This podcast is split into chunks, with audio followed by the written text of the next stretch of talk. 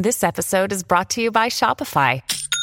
Forget the frustration of picking commerce platforms when you switch your business to Shopify, the global commerce platform that supercharges your selling wherever you sell. With Shopify, you'll harness the same intuitive features, trusted apps, and powerful analytics used by the world's leading brands. Sign up today for your $1 per month trial period at shopify.com slash tech, all lowercase. That's shopify.com slash tech.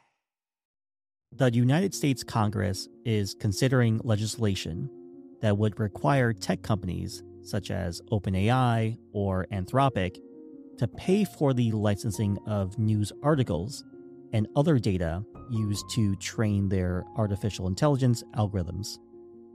This comes amidst a growing consensus amongst lawmakers that tech giants should compensate media outlets for using their work in AI projects.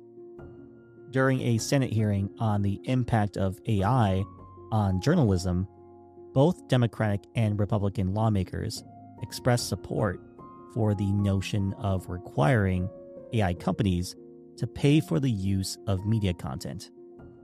Chairman Senator Richard Blumenthal emphasized that not only is it morally right, but it's also legally required. Ranking member Senator Josh Hawley echoed this sentiment, stating that it should not be permissible for large tech companies to use data without compensation. Industry leaders from the media sector participated in the hearing and shared concerns about the negative effects of AI companies using their content without remuneration. They argue that this practice undermines the quality of their work and amounts to copyright infringement. The CEOs of the National Association of Broadcasters, the News Media Alliance, and Conde Nast expressed support for licensing agreements between media outlets and AI companies.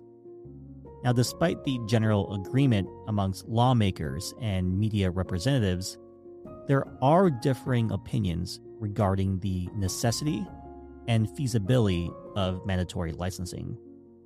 Critics claim that requiring licensing would favor larger companies with greater resources or a lot more money, while imposing significant costs on smaller AI firms.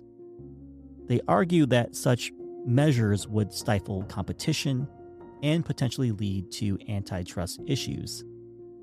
The question of how to clarify existing copyright law and implement licensing uh, requirements for AI training data still remains unresolved. Several attempts to pass legislation to address the issue are already underway, including proposals for collective negotiations between news outlets and a licensing regime overseen by an independent body. The outcome of these efforts will shape the future relationships between AI companies and media organizations.